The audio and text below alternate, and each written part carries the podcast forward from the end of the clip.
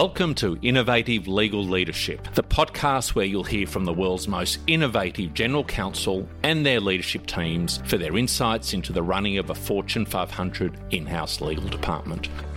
The challenges, the wins, the roadblocks, the journey to date, and most importantly, what lies ahead. Let's get into the show. Hello, listeners. In today's episode, episode 40, the Big 40, I'm speaking with Paul Krause. Paul is the Vice President, Chief Legal Officer, and Company Secretary of Harley Davidson. So here's one problem that Paul never runs into thinking this through. Paul never walks into a room and after he says, Hi, I work at Harley Davidson, he never hears the words, Fine. So what do they do? That's what I'm guessing. I didn't ask him that question, but I just reflected on it as I was doing this intro and I was thinking to myself, no, I don't think he's ever heard the words, what do they do? So it's a fantastic discussion. I really enjoyed it. Paul talks us through his journey, as my guests usually do. He starts off with his time.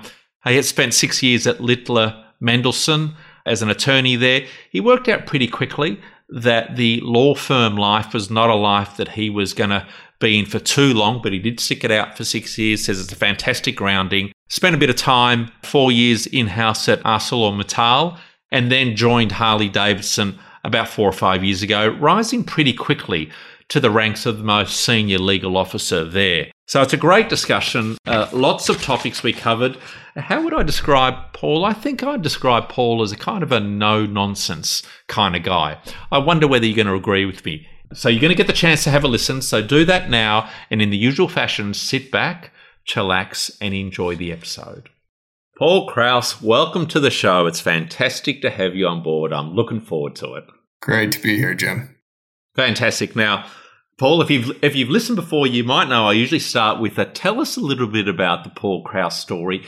Back at the early days, though, I want to know how you got interested in law, what sparked that interest, and then we'll take the journey from there. But take me right back. All right, so you're it's you prepare to be underwhelmed and uninspired. I think it's uh, it's uh, one of those classic stories of you take a, a gap year, you're really not sure what you want to do after college, and a buddy of yours is taking the LSAT, and so buddy of mine was taking the LSAT. Yeah, that's right. And you thought it's a good idea. Well, why not? What else am I doing? Absolutely. Actually, I just like I took it. You know, I was like, oh, I'll go pick up a book and uh, did some LSAT uh, questions, specifically the logic games. I was like, hey, it's kind of fun. So so, actually the last day I could sign up for the December LSAT, which would get me into the next year in law school if I did okay. And I did okay and uh, pretty aggressively okay. Not necessarily that great, but good enough. And then, uh, yeah, kind of went from there. Fantastic. Okay. And so the early career, you started as an attorney at Littler Mendelson. Uh, take me through the, I think that was about six years there. Take me through that. What did you learn there? How, how did that prepare you, I suppose, for the next phase of your career?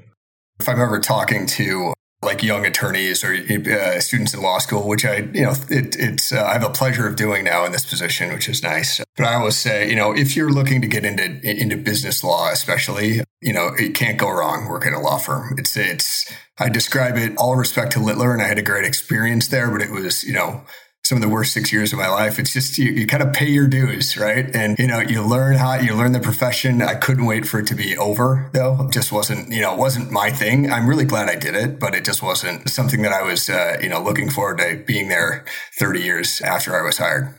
So, so it's funny, isn't it? I mean, those early years at a law firm, I think there's never any regrets about it even though it might be very clear early on it's not going to be a long term fit, the training is kind of irreplaceable and throwing you in the deep end and so forth.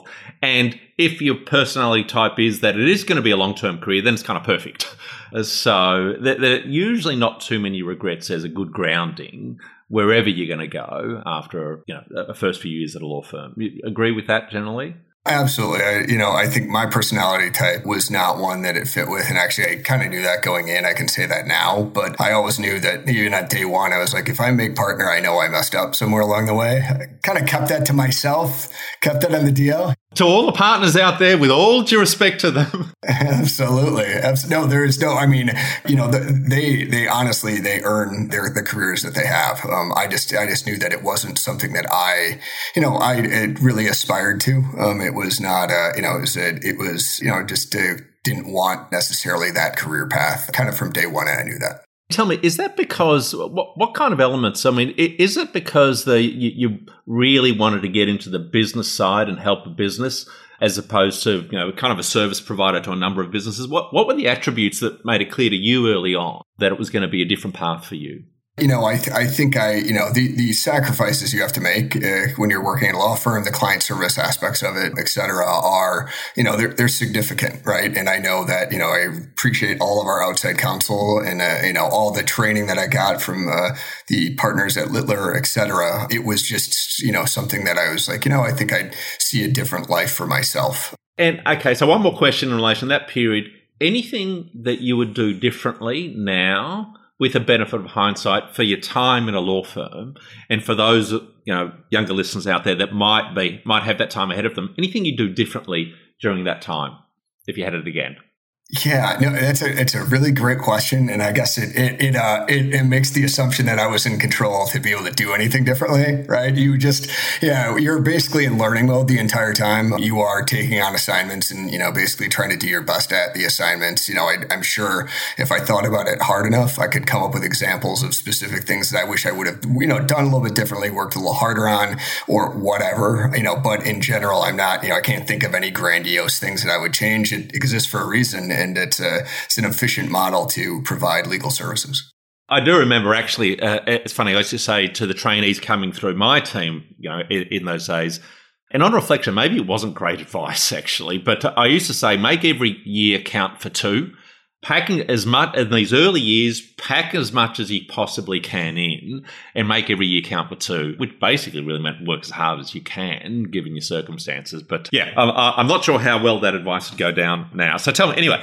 So okay, after you, you've you've got a great grounding, six years, then you you moved over to in-house team. I think in 2010 to ArcelorMittal. Tell me about that transition.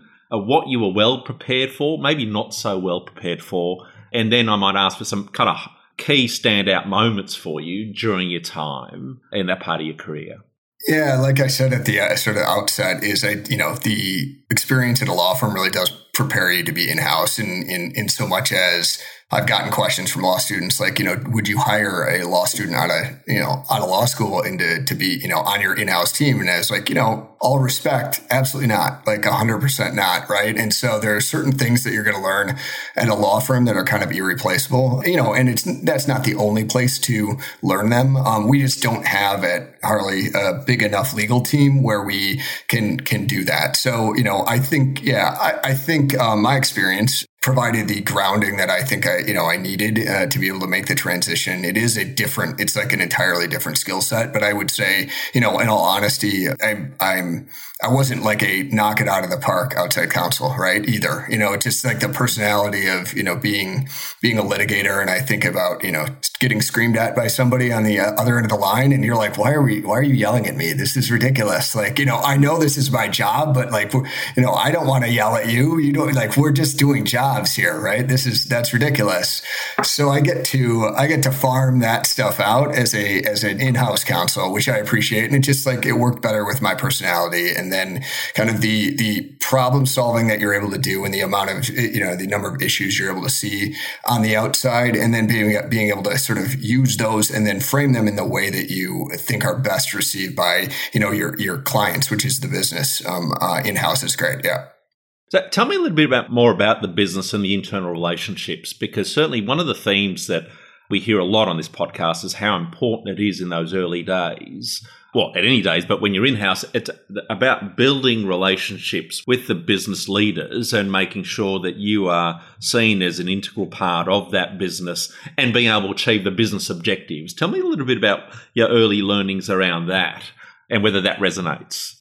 Yeah, I know it absolutely resonates, and it's something that you're sort of constantly learning and constantly sort of uh, honing your skills at making the law accessible, um, I think is is one of the things that I, I, I, think can make it a tool to make a decision and less intimidating, right? It's, you know, there are, there's a heck of a lot of laws out there and there are a heck of a lot of complicated concepts. And really my job right at, at this point in my career is just to take those concepts, legal concepts, and and understand my audience, and then drill that into a vehicle for making a decision. Full stop. Right. And it's like it is a piece of the puzzle that is it goes into making an overall business business decision. And so the relationship to your question is is establishing that rapport, establishing the understanding that I, I understand where you're coming from. I understand that, that you know I don't I'm not dictating decisions to anybody. I'm using the law as a tool to be able to understand you know how we get to the best decision, minimizing risk and maximizing outcome. I heard something just on the podcast I had. In fact, I think it was my last interview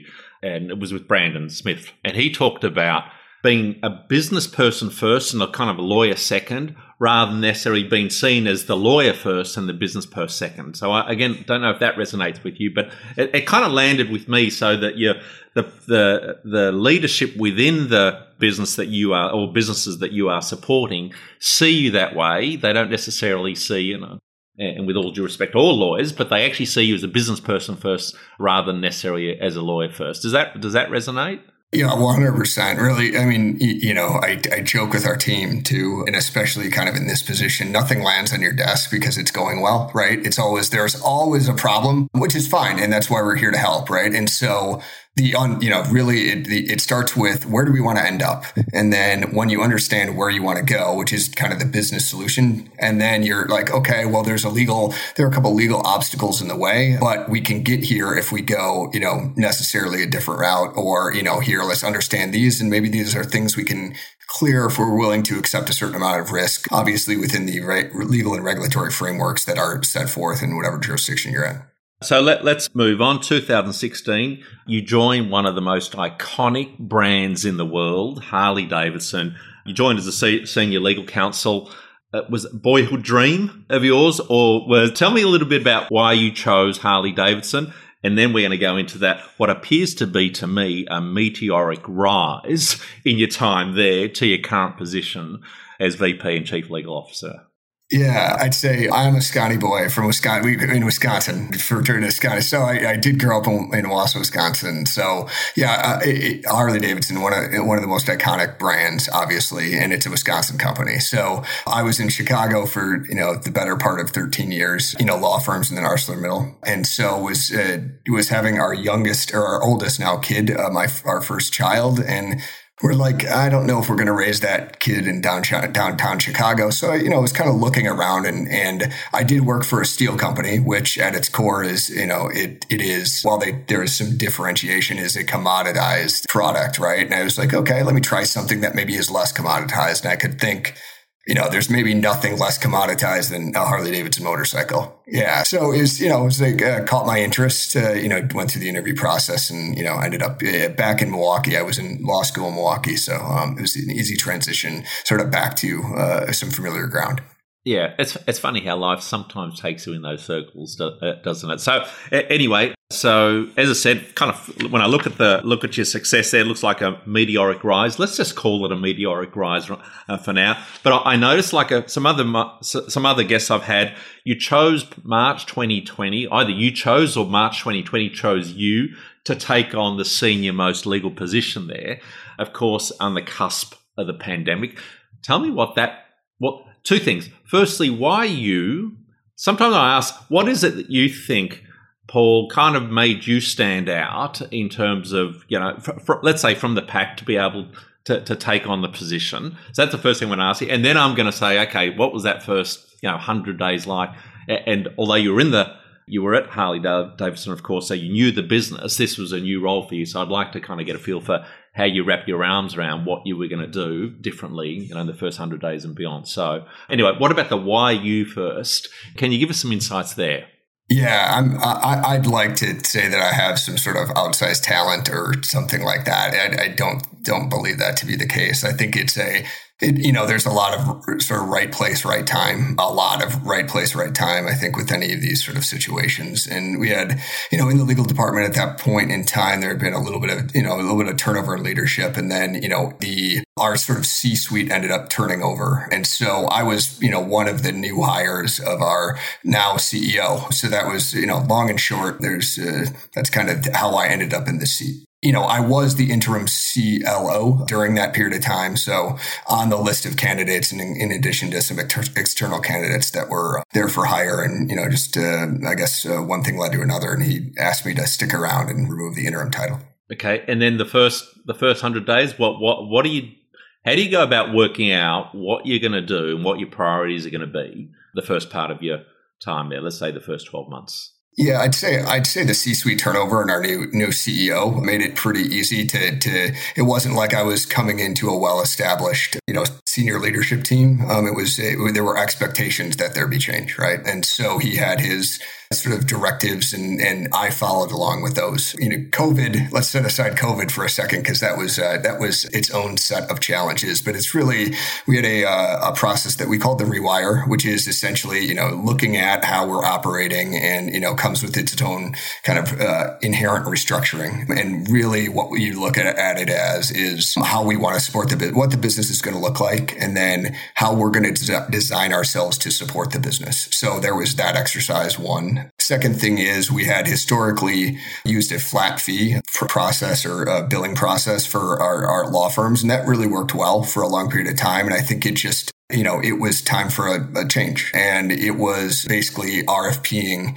our entire suite of spend. And this, this was as much an exercise, not in, not that we weren't getting great service and many of those law firms are still around, but it was more of an exercise of I need to make sure that we understand because there's a new set of AGCs under me as well. We need to all understand where the money's going and why it's going there. And we need to look under every single rock. And so that was a lot of the exercise there. And then I'd say, you know, there's a real big people focus focus too, right? I'm new to the role. Some people that were at one point my peers, you know, you're now in a management position, but realizing that, you know, it, it's a team. You know, we have our legal leadership team and, and empowering them, knowing that I, they have my support and that I trust them and kind of establishing that rapport in a variety of different ways.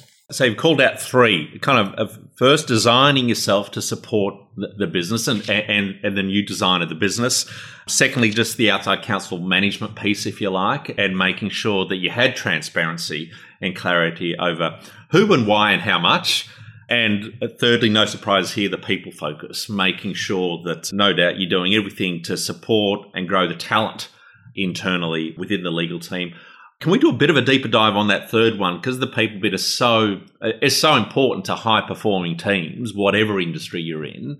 Any particular kind of initiatives around there, Paul, that that, that you focus on to to develop on the people side? Yeah, you know, lucky to lucky enough to have a, a, a diverse team. Uh, you know, I'd say you know, did uh, part built from the ground up and part inherited. But you know, I think that you know what we've had in the U.S. over the last uh, couple of years has kind of really pushed some issues to the forefront on that on that end. And so, you know, from a, from the people side of things, uh, you know, we when you know I don't know what the date was, April of 2000 19 is that right? We you know obviously we're kind of wrestling with the same issues as, as many other teams and other co- companies are wrestling with and sort of made the decision that what we wanted to do is uh, do some you know dei initiatives and you know i was very focused on okay if we start this we're not going to stop. That's the big thing. Is like we're not going to burn hot for six months and then and then flame out. It's so it is we started we wanted to start it in a sustainable way and just kind of keep plugging along. And so we're still we started and we're still plugging along. That was the uh, ABA challenge. Uh, we were,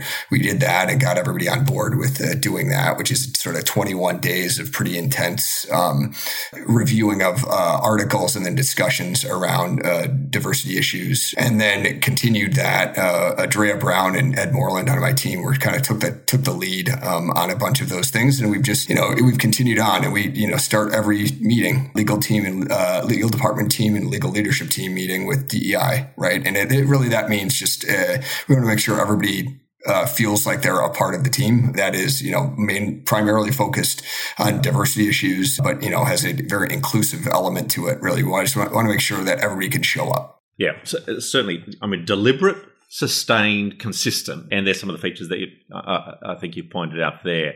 Even more more broadly around just training talent, what what are the things I suppose that that you focus on to make sure you're developing the kind of culture that you want in a team that, again, the high performance, the culture, the kind of environment that people want to be a part of and want to bring their best selves to.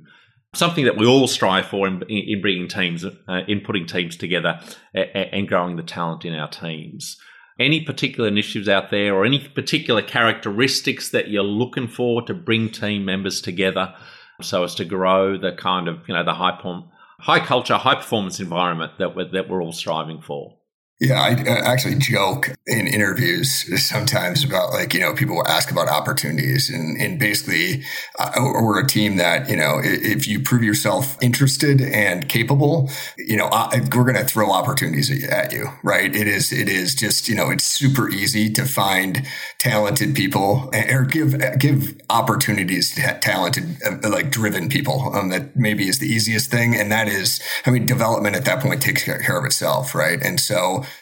it's a, you know, in in-house jobs, you come at it from a sort of a, you, you grew up in a certain area. And then, you know, when you get in house, uh, there are, there are so many regulations. There are so many laws. And when you're talking on a, on like a legal landscape, there's so much that you can continue to learn. Um, so it's, you know, th- that part of my job is real easy, you know, and it's kind of fun to just be like, yeah, you've never done this before. Well, here you go. Like get, giddy up. And, you know, it's kind of scary, but you know, they do it. So yeah, it's great. And it's funny. So, so it kind of reminds me of couple of characteristics that I hear more and more about, and I certainly see becoming more and more important. I'm not sure that I place the emphasis on them that earlier in my career that I do now, but it, is the genuine curiosity. People actually are curious. People actually want to learn. If you've got the curiosity, you want to learn, and of course, and you're driven, then the that you know, I call it now hiring for potential.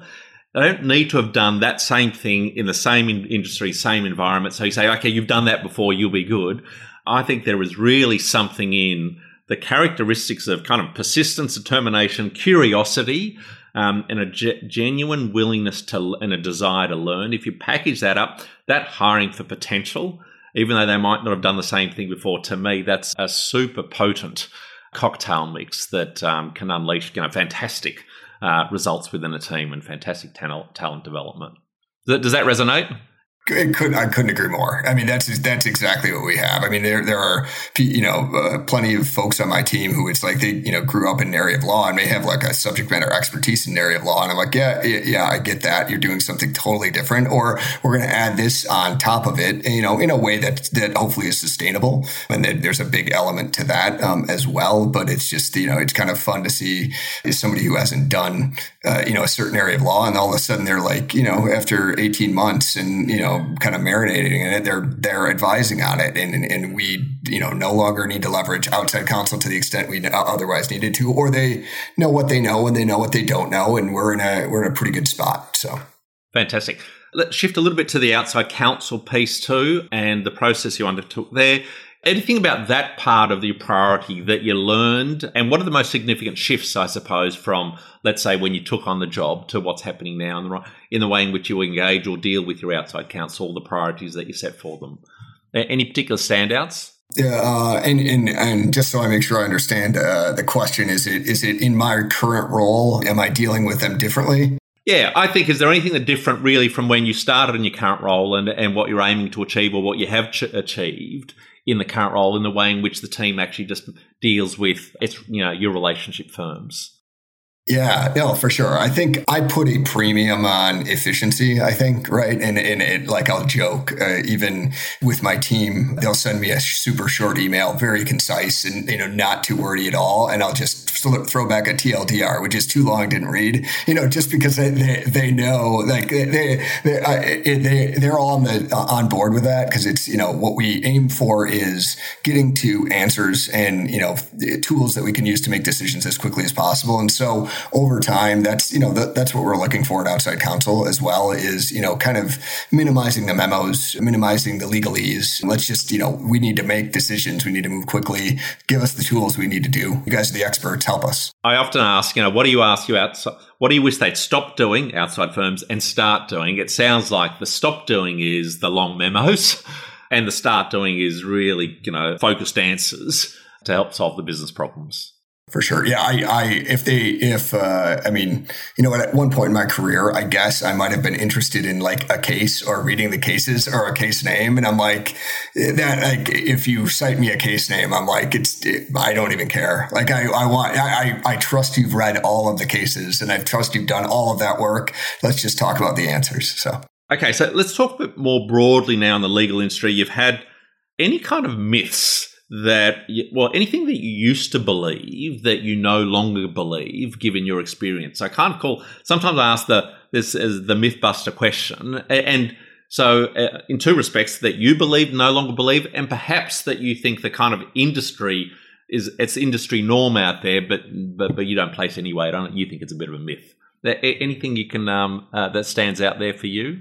Yeah, it's a very interesting question. The I, I, the one thing that jumps to mind is you know you think about or you know people maybe sitting outside of the legal professional be like oh you know so and so likes to argue. They might you know they, they, they should become a lawyer. And I I think that you know my view of especially my job is like it's not adversarial at all. Like it, there's nothing adversarial about it. It's really actually the exact opposite. My job I look as sort of you want to understand what the other person's thinking, right? And so just put the put yourself in the other person's shoes and then figure out how they might be thinking about a problem. And it'll give you a heck of a lot more insight on how you should solve the problem. The second thing is like seeing around corners, right? You know, you, you go put yourself in the future, put yourself in the other person's shoes in that future, and then you can figure out a lot about whether it's negotiate negotiating a litigation or a contract. It's just it's not adversarial at all. It's just kind of critical thinking and especially viewing it from somebody else's perspective perspective.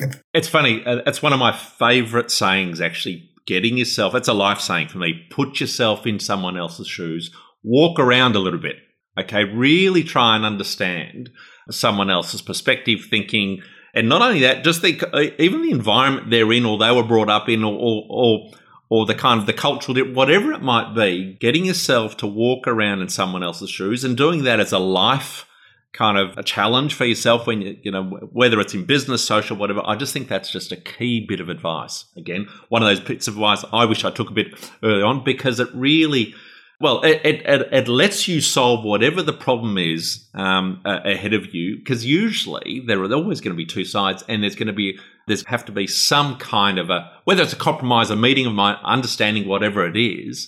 But the, the walking around in someone else's shoes, as I said, is one of my favorite one of my favorite sayings, something we should all be doing more of. Tell me about changes that you foresee in the legal industry. Um, uh, let's say two, three, five years ahead of time. You, what do you see as the biggest challenges looking forward, both legal industry and perhaps managing legal departments too? Yeah, you know, I, I, a couple of things kind of come to mind. There is complexity, right, and and just managing the complexity of the, the, the number of laws, the changes in the laws, the speed at which things are changing, and then the speed at which companies are changing, and the speed at which the world is changing, right, and sort of navigating all of those things in a in a way that makes us, you know, as an in-house legal department we are, we do not bring money to the company, with the exception of our trademarks team every once in a while. We basically are never bringing money into the company. And so what we need to do is demonstrate value. And that's not, I mean, demonstrate not in a, I'm going to falsely show you that we add value where we don't. I, it's more of a, we really need to add value. And I think, you know, we do, but it's a continually, you know, kind of scrutinizing ourselves to make sure we're spending legal dollars and spending legal time in the right way to get to like, you know, efficient results for the business and, you know, realizing we're, we're at its core, we're a cost drain, we, you know, so we've got to make sure we're doing it in the way that says uh, our ROI in legal spend is there and then some. Anything in the technology side? You, is there any particular technology in the legal space that you that you're coming across or that you're seeing is changing the way or can potentially change the way that you guys are working or that you know, might impact more broadly on in legal? Yeah, I mean, there are obviously there's you know AI or yeah AI is uh, is big and it, or I mean I guess growing and it, you know we are you know doing some of that, but you know, in the especially kind of contract space, there may be some opportunities there. It's you know the it is the maturing of that technology and make sure making sure you're doing it in the in the right way. You know, making uh, you know there's a, there are volume trade offs with those things as well, and making sure that you're taking you're evaluating it and taking advantage of the opportunities that make sense for the size of your business at the time in which the you know the technology has a sort of cost benefit turnout. Going to round out with some questions I, I usually round out with. Anything that uh, people should stop doing in the legal industry, and then the opposite, what should people be doing more of in legal, whether it's in house, outside account, whatever it is? What are the stop doing, and what are the start start doing more of? I guess there it's probably two sides of the same coin, I would think, is is, you know, I think I'm big on accessibility of of legal. Um, and and that means, you know, I don't like our our team, I want I want us and I believe we are a team that we take our job seriously, but we don't really take ourselves too seriously. So it doesn't have to be just because you're talking about something that's, you know, super not fun. It doesn't not, you know, it can still be fun and it can still be delivered in a way that isn't either doomsday or you know so and so case says this and there's this law that says this. It's you know we will we'll use a lot of analogies i think to you know whatever. Relationships seem to come up a lot uh, in you know let's make let's talk about this in terms that we all understand. And then you know we can relate that back to a legal concept of why we should or shouldn't do something or why this might be a, a pretty bad idea no, I, like that actually. Accessibility, and that and that's whether you're accessible or the kind of the language that you're using and the approach that you're taking to communicate is accessible. That's actually a real skill. being able to not sound, if I can put it this way, particularly to the to the business team, being able to not sound like a lawyer. Being able to understand, here's where I understand the problem is, and being able to strip it from the kind of legalese that sometimes, particularly early in your career, you you kind of you hide behind and you protect yourself with because it's easy to do. So, so Paul, I like the way you put that, the accessibility. Now, hardest thing, Paul, that you've ever done, personal, professional, that you're happy to share with us on this podcast?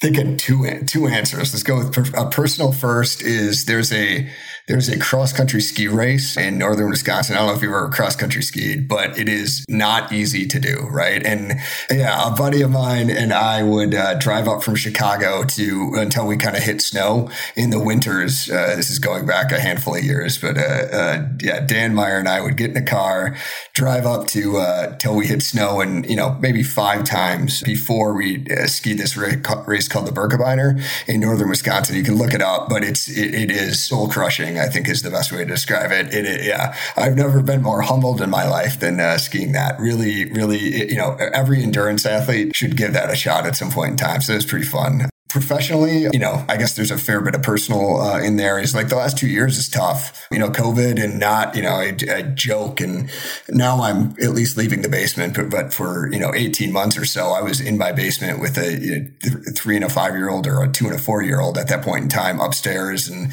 not going to school, not doing anything like that. And so, you know, it was a tough one to get over. Hopefully we're on the backside of that. Yeah, no, I, hear you loud and clear. I, I, I think, um, f- firstly, on the on the personal and the um, in the endurance example, the sporting endurance, there is nothing like, and I can't say I've done it too many times, but actually pushing yourself to the physical, what you feel like is the physical edge, and you, the way you described it, humbling, absolutely. And I think. I think it's a real way to get fantastic perspective, and not a lot of us actually do it, but that humbling experience when you are at the physical edge of what you can do, it's kind of enlightening too. So, so I absolutely love that. Yeah, in the last couple of years, particularly the COVID, the family, the stress, all all of that. I'm hoping to. In fact, I've just booked my first trip. And for those of you, so yeah, just booked my first trip back to the US. I'm hoping to do a quick trip before Christmas uh, Europe and the US. So uh, now this this episode is probably about six weeks from the time that people are going to actually listen. So for everyone, it's about November the 10th right now, and I'm super excited to get back out in the world. Our, our borders just literally came down the last week or two. So as you can see, I'm I'm chomping at the bit. A couple more questions. Advice, Paul, that you'd give to your 25 year old self. You know, I geez, that's a it's a tough one, uh, and and that that's because you know, like it, it discounts the journey. You know, and I, I it, it is yeah. I, I don't want to you know it, it it I think hopefully when COVID's over and you know in a pretty good spot. I think you know at the end of the day, it is just to kind of keep trying uh, would probably be it. Right? Is like you know you're 25, you just you know no matter what stage of your life are, you're in, right? And now I'm you know learning a whole bunch of new things, and you know it's a whole bunch of effort, but if you keep trying, that uh, you probably put you in a pretty good spot. I love the discounts the journey actually, because sometimes we, we, we want to take away the hard stuff or the stuff that we spend a lot of time stressing over, worrying about. But I, I push back sometimes on that because I just say, yeah, I get that. But but if you weren't that kind of personality type, or you didn't necessarily stress over it, you might not have you know gone through the personal growth of journey, whatever it was, to get to get you to this point. So, but I haven't had anyone describe it as discounting the journey. So I, I really like that. Last question to wrap up: anything that's keeping you up at night now? A three and a five year old. Yeah. and what a way to finish off, Paul. It's been fantastic speaking to you. Thanks so much. I've had an absolute blast. Awesome. Same. Thanks, Jim. Thank you, listeners, for tuning into the show. For more, please subscribe to the show in your favourite podcast player. If you or someone you know would make a great guest on the show, please connect with me, Jim, the host of the show, via email, jim at pursuit, P-E-R-S-U-I-T dot com. We'd love to hear from you.